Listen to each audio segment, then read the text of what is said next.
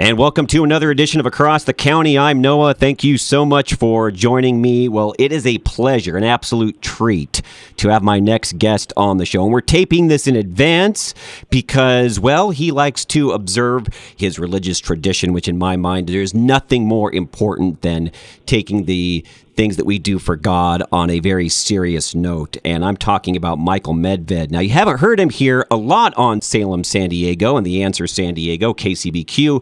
You still hear him across the Salem Radio Network with his various issues aboard the Salem Town Hall commentary. And Michael also has columns on political media, which is frequently seen in U S A Today. And yes, he still has his three-hour radio show from Seattle, Monday through Friday. Find it at Michael Medved dot com. We'll get into so much today, but I really wanted to get Michael's take today because we're in an interesting point in American history. The heels of the twenty twenty election and the pandemic, still dealing with the pandemic, talks of gun control, our Second Amendment rights being, in my mind, infringed upon, cancel culture, the border surge, which it's going on silent ears at the moment, the Biden presser, which just recently happened. So I felt the best way to forge ahead was to learn from the past. I know Michael shares the same sentiment, and there's so many things in American history we can learn from to help us as a people today. So for me, this goes beyond Trump, former President Trump, beyond Biden. And so I wanted to turn to one of the best students of history I know, my old friend, Michael Medved. Michael, I miss our chats whenever you would come to San Diego, so to reconnect it is an absolute treat, man. How are you? I'm doing terrifically well. I mean, the most important things in life are incredibly good. Good. I've gotten my second vaccine, so uh, I'm one of the, uh, it's no longer the few. I mean, this has been a very, very good development for the United States of America.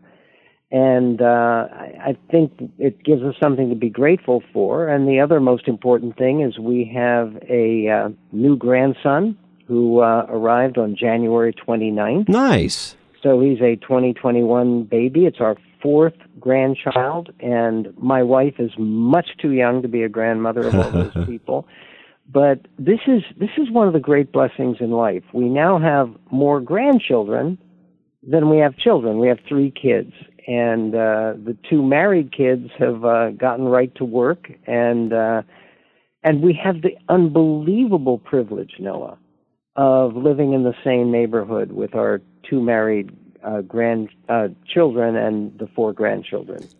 So that makes life, uh, and with all the troubles and turmoil and what have you that's going on, and the challenges of work and all of that, and working from home during this year of pandemic, mm-hmm. uh, with all of that, the, the grandchildren make it all worthwhile. I, I, I will give you what I think was a profound bit of wisdom that was passed on to me when this process began. Sure. Uh, which is, uh, being a grandparent is the one thing in life that is not overrated. Yeah, that's awesome. Yeah. What's your grandchild, your new grandchild's name, by the way? He's Micah. And, awesome. Uh, Micah is actually, he's, he's our grandchild son who's seven months old. And the new one is baby David. He's David Medved, just like my late father, um, who, by the way, moved our whole family to San Diego when I was um, uh, five years old. Yeah, it used to be your hometown. Yeah. And uh, my dad used to work at Convair, or General Dynamics, I think, as it was more recently known. Yep. And uh, he taught at uh, San Diego State. And uh, so I, I think of him all the time. He would be thrilled to have a uh, the great-grandson bearing his name.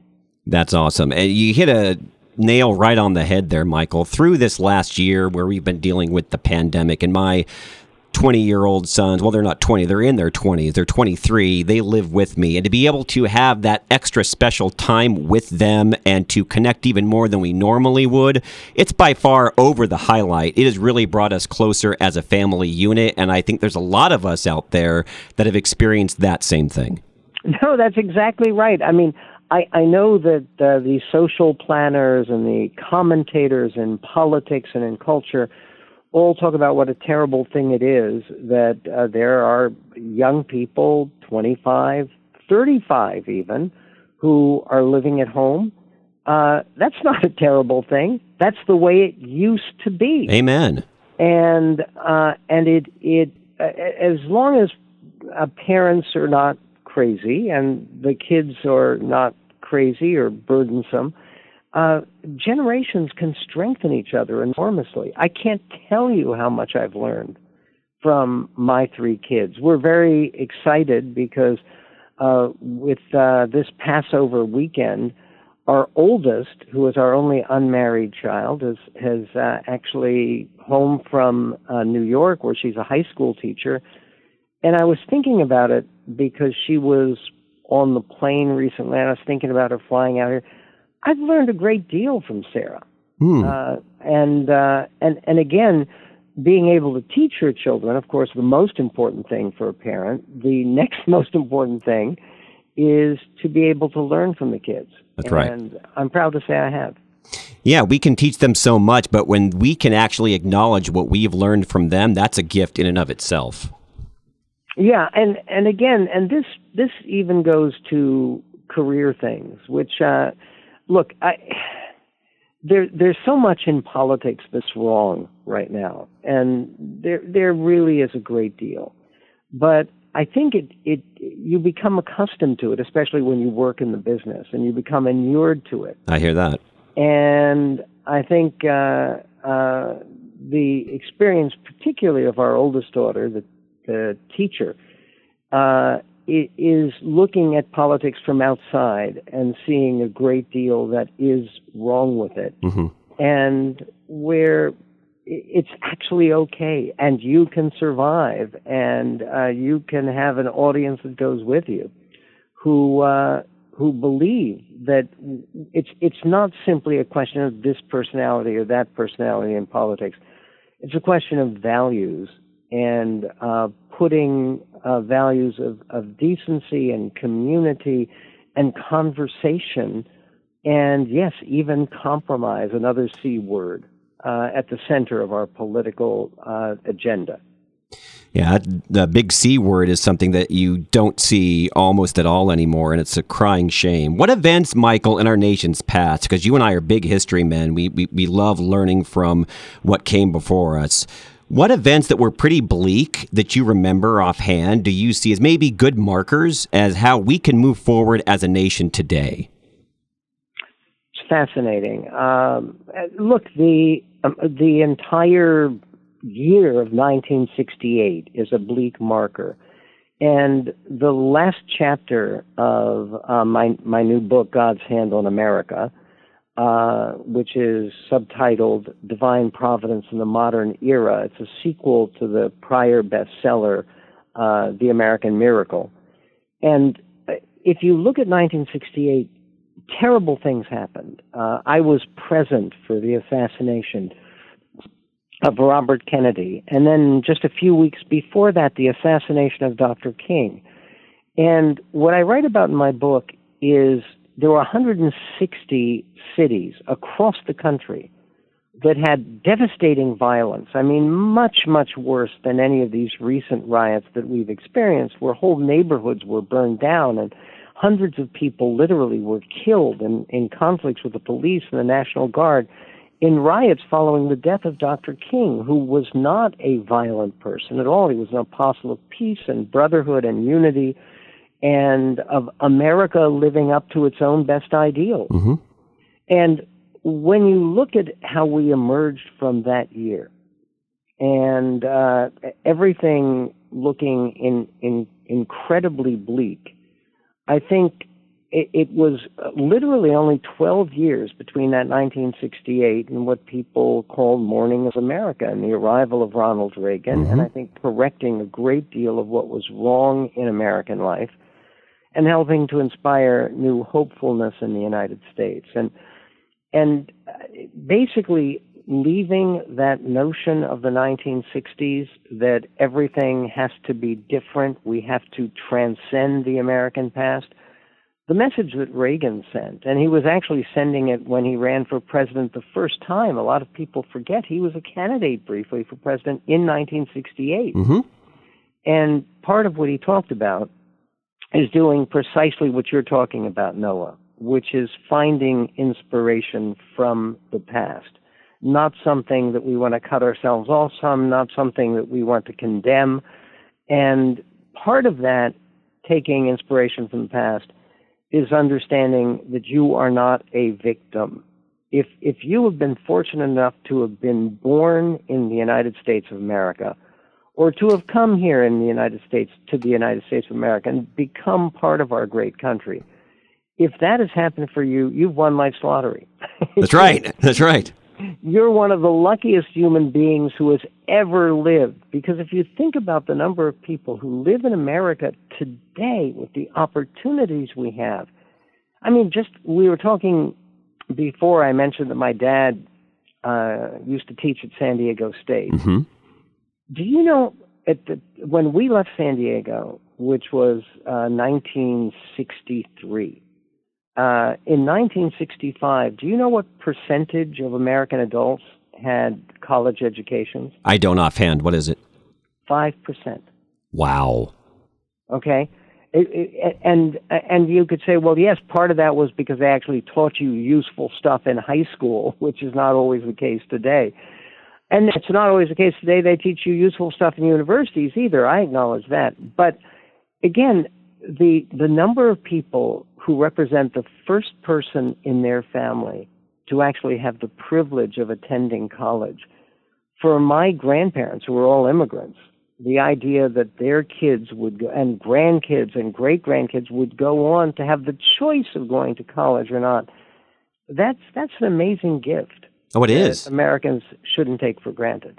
I think a lot of times that, that they do take it for granted. I'm not saying everybody, but that opportunity is so important. And I think forgetting the past is something that actually is quite dangerous. And so we need to remember and again and reflect on that and build on that to set that path forward. And man, how I miss Ronald Reagan. You were just talking about Reagan not too long ago.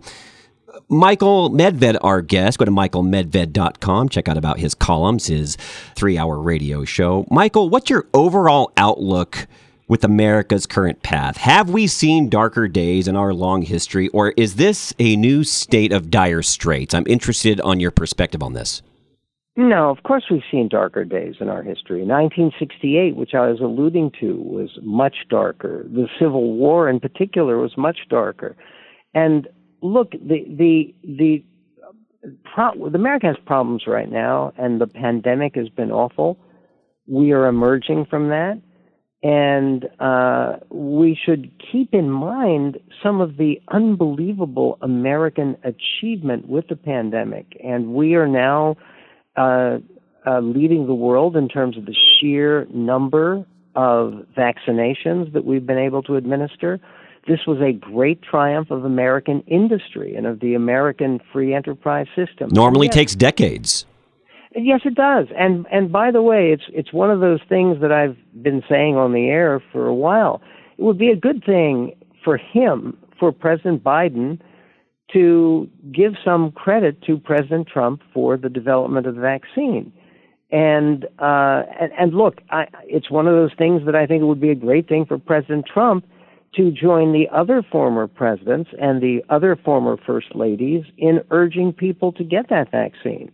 And uh, certainly the the idea, and it troubles me, worries me a little bit, the, the polling shows that the only group in America that seems to have a, a strong resistance to getting this life-giving vaccine that was developed under Operation Warp Speed with the leadership of President Trump, the only significant group reluctant to get the vaccine appears to be Republicans.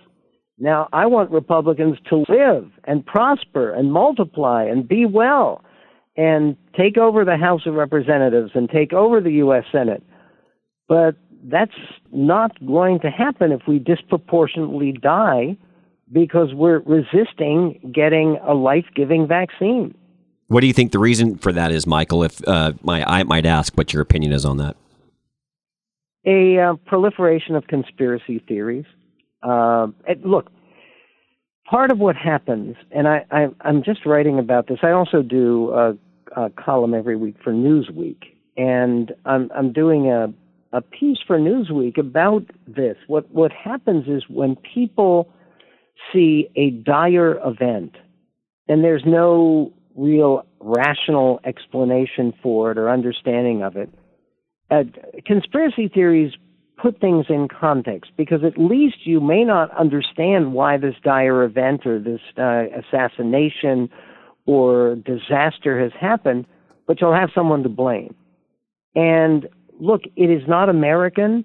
It frankly isn't appropriate for people who believe in a Judeo-Christian way of looking at things to look at something that needs correction and to say, I don't care about fixing this, I just care about who to blame. Mm.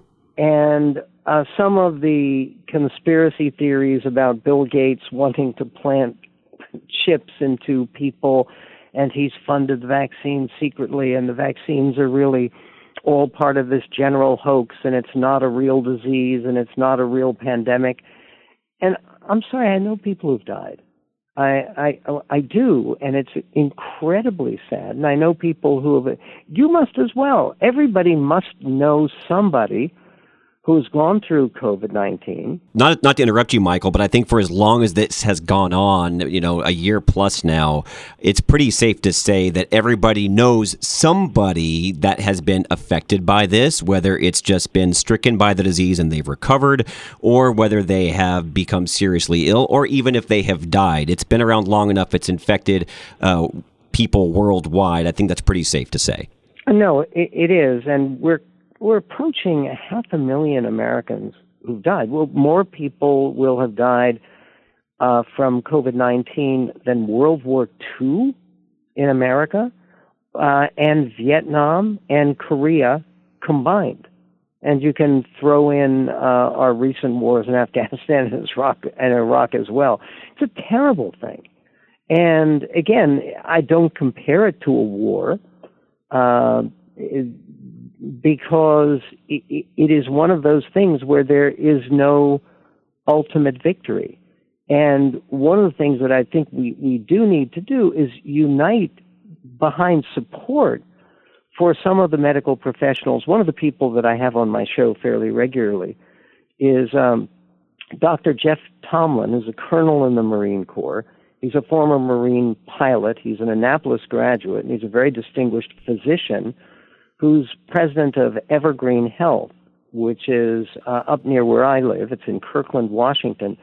They were the first hospital in the country to treat uh, COVID nineteen victims. Mm. And the heroism involved with some of our medical care professionals, including my wonderful daughter-in-law, who is a nurse and uh, has... Um, Uh, only interrupted her career because of pregnancy, which is a good reason. Mm-hmm. Uh, but uh, a- again, the the pride that Americans should feel at responding to this crisis, I think, is considerable, and I think that history will look well upon uh, the people in this country who have uh, uh, tried very hard to minimize the impact of this devastating pandemic. I agree, and I think a lot of people have come together, and I think now you're also starting to see people trying to not only rely on the vaccine, people have their different opinions about that, but now you're kind of getting back to more of, hey, what therapeutics can we come up with as well? So if people aren't going to get vaccinated, there are other treatments that they can fall back on and rely on to still keep everybody safe. Right, and which is which is all for the good. And I, and I know that there's some people out there who are very skeptical of the vaccine. And I would just urge those folks to listen to uh, people uh, like the the head of the National Institutes of Health, uh, Doctor Francis Collins, who is an evangelical Christian and a conservative, and he's a He's somebody who is a, a brilliant scientist. He was the first one to uh, break down the full human genome, and uh, potential Nobel Prize winner someday. In any event, if you listen to people about like that, about how valuable this vaccine is and how effective, it's not perfect, nothing is, but you greatly reduce your chances of suffering and death Uh, when you get your vaccine. It definitely brings a lot of people hope, which is what I want to get into now, just the topic of hope, because you've been in conservative talk radio for quite some time, and you've always been even fascinated by it before you started your career. There's even a chapter in your old book, which is one of my favorites. I still hold it very dear to my heart, Right Turns, about that topic. And I think taking these lessons that we've been talking about in history that we've been discussing and maybe putting that at the front, the forefront of talk radio throughout our discussions can really help bring that message of hope to the people, to the listeners that listen to some of these shows, my show, your show on a weekly or daily basis, because people are feeling pretty hopeless right now, especially if they're not in line with what the current administration is doing. And it can get pretty daunting.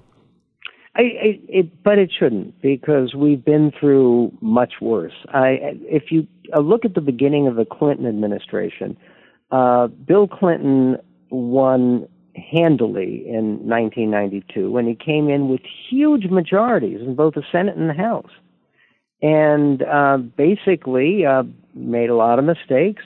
And then in nineteen ninety-four came the uh, Republican Revolution, and you know how many seats we won? fifty-five seats. You talk about history in nineteen ninety-four.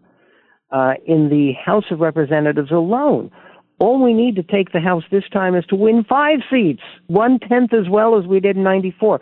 The secret of Newt Gingrich's success in ninety-four mm-hmm. was he wasn't just talking about the lousy things that uh, Bill Clinton had done after he got elected president. Uh, Newt Gingrich was saying, we're going to do better, and here's our contract with America. Here are the ten promises we are going to keep. And by golly, when they got elected to the House, they kept that promise because they had up and down votes on all ten items of the contract with America. And I hope Republicans will have the good sense to do something positive like that when we're running in two thousand twenty-two, not to just go over grievance, but to uh, to actually take a look at what needs to change in our politics, in our economics, in our culture, and what Republicans can actually do to make things better, not just to uh, basically stop the momentum of the Democrats. Two-part question, Michael. So with what you just said about Republicans, do you feel, what do you feel rather is the message that Republicans should be focusing on right now? Because they should start talking about it right now leading into twenty twenty-two to take back the House. Second part question, do you feel that the Republican leadership has really been all talk and no action? And I've heard some people out there, and I've just thought about it myself, quite frankly, is now the time for a third party, because the Republican Party at one point was that alternative party, or is that something we should not focus on? Well, for, first of all, just to go back in history, and this is something that, again, I've been writing about recently, and it's very, very important that people get this straight. The Republican Party was never a third party. The Republican Party came into existence because the Whigs had collapsed. The Whig Party... The first time the Republicans ever fielded a candidate for president was eighteen fifty-six, when they nominated John C. Fremont, mm-hmm. uh, the great pathfinder. And in that campaign, there was no Whig candidate for president. So the old second party, the old opposition party, had collapsed. Henry Clay had died, Daniel Webster had died, and the Whigs didn't have a candidate. The Republican candidate finished second. Two years before that, the Republicans were established in March of eighteen fifty-four, that was the first time anyone used the title Republican Party in Ripon, Wisconsin. And in that election of eighteen fifty-four, the Republicans won control of the House of Representatives, the first time they were ever on the ballot. Mm-hmm. So they were never a third party. And uh, third parties are a dead end in American history. Uh, they are a disaster. And the only the only result of conservatives, whether they are pro-Trump conservatives or anti-Trump conservatives, the only result of a, a new conservative party attempting to siphon off vote from the established Republican Party would be to hand sweeping victory to the Democrats, and I don't want to see that. Plus, I think it would take too much time. That's one thing that I've discovered in analysis is if you really wanted to do it in a viable way, the amount of time that it would take, plus the amount of time with what we're dealing with in politics right now, it doesn't add up, does it? No, I don't think it does. And look, In terms of the established leadership, I um I don't think people should underestimate Mitch McConnell. And I know he's not the most charismatic guy, and I know he looks like a turtle, and I know that he's not the most blindingly brilliant speaker around, and he isn't Mister Energy or Mister Charisma, but this guy's going to be remembered very well in history. We have three fine conservative justices on the Supreme Court because of Mitch McConnell. Without him, we don't have Attorney General Merrick Garland. We have Supreme Court Associate Justice Merrick Garland. Without Mitch McConnell, there's no confirmation for Gorsuch, for Kavanaugh, or certainly not for Amy Coney Barrett. And uh, aside from which, Mitch having a very, very tough hand, because he's never had a big, solid majority in the Senate. Right. Uh, I think is played his cards very well. And I, I, I do believe that from what I understand, uh, Mitch McConnell and Kevin McCarthy are thinking about something like a Contract with America that would commit Republicans to a growth agenda. It's needed. For growing the economy, for actually simplifying taxes, which we greatly need, not raising taxes, not putting on wealth taxes, not punishing success. The American people don't want to see punishment of success. And I think that is one of those issues that will uh, will work very much in behalf of conservatives in the race in two thousand twenty-two and probably in the race in two thousand twenty-four. I agree with you. I, I think that that message needs to start right now, because one thing Republicans have failed to do in the past is to start the message early and also repeat it as many times as possible. And the Democrats are masters at that. You're, you're entirely correct. And uh, look, I, I think what they're going to be running on is, hey, we're the guys who sent you fourteen hundred dollars checks. Yeah, that's right. And, uh, you know, Harry Hopkins, who actually left the Democratic Party because he didn't agree with the New Deal, uh, he was asked about, well, do you think that uh, Roosevelt will succeed with this New Deal that you don't like? Uh, I, I said Harry Hopkins, I meant Al Smith, who was a prior governor of New York and prior presidential candidate for the Democrats. So they asked Al Smith, uh, did he think that Roosevelt would succeed with a New Deal?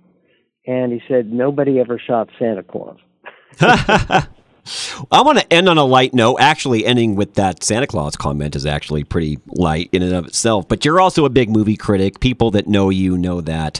And we've had a lack of going to the movies for the last year. Theaters, at least in California, starting to open back up. So there's a somewhat of an anticipation of what we can look forward to. Is there any movie coming out, Michael, as the theaters open back up again that you're excited about reviewing?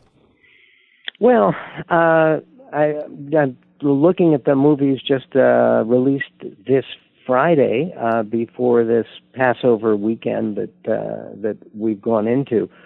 Uh, there's actually a, a an okay family film that is rated P G and people can actually see with their kids, and it's with uh, uh, Jennifer Garner, and uh, the the film is called Yes Day, and it's silly and it's comedic.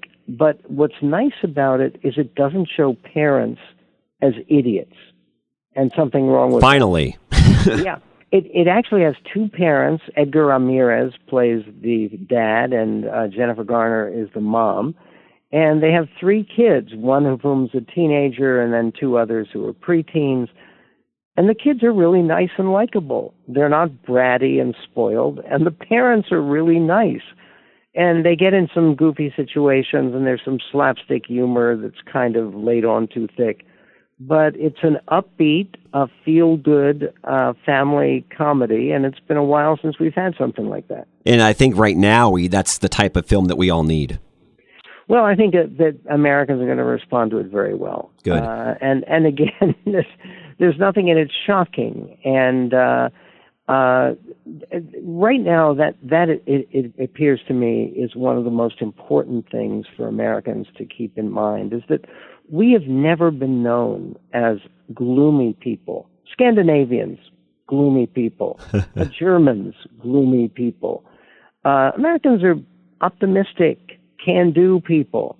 we look on the bright side. When you look at Tocqueville or Saint-Jean de Crèvecoeur or any of these Frenchmen who wrote about early America back in the early eighteen hundreds, what was striking about Americans was the feeling that they could do anything. That's still true. It is. We still need to emphasize that can-do American optimism, the idea of gratitude beating grievance. It wins every time. It wins every time, and it's going to continue to win, and that's why we need to continue to boost each other up. On an entertainment note I want to end on, Michael, I'm actually looking forward to, as long as theaters stay open, and we're praying that they do. In November, they're releasing an eighties revival, uh, Ghostbusters Afterlife, with one of my favorites, Bill Murray. Are you excited about this? Because I've been waiting for this direct sequel for quite some time. I think it it should be better than that female version of Ghostbusters, which was a big disappointment. Look, if you're talking about long-time movies, they delayed the new West Side Story by Steven Spielberg. West Side Story, I think, is one of the greatest musicals ever written. Hands down. And there's another great musical that Lin-Manuel Miranda did before Hamilton uh, called In the Heights, which is, I've seen it on stage twice. And it's sensational, and uh, Lin-Manuel was apparently involved in making of the movie musical, and I've heard only wonderful things about it. That's also coming, I think, around Christmas season. And I'm glad you mentioned that, too, because anything that Spielberg usually is at the helm with is just absolute gold, so I can't wait for that. Yes, and by the way, people who haven't seen Spielberg's great movie, Lincoln... Oh, go see it. Yes, it should watch it. It it it really does bring American history to life in a way that will make every viewer feel good. It's one of my favorite historical movies of all time, to be quite frank.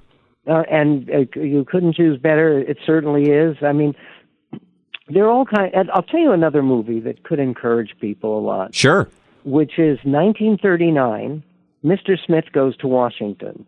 And when they're talking now about getting rid of the filibuster, uh-huh. the entire movie turns upon the importance of the filibuster, and it's very much worth seeing. Uh, nineteen thirty-nine with Jimmy Stewart and uh, Thomas Mitchell and Gene Arthur and Claude Rains. And for people who love old movies, I'll confess I do. And I do too. This is a great one.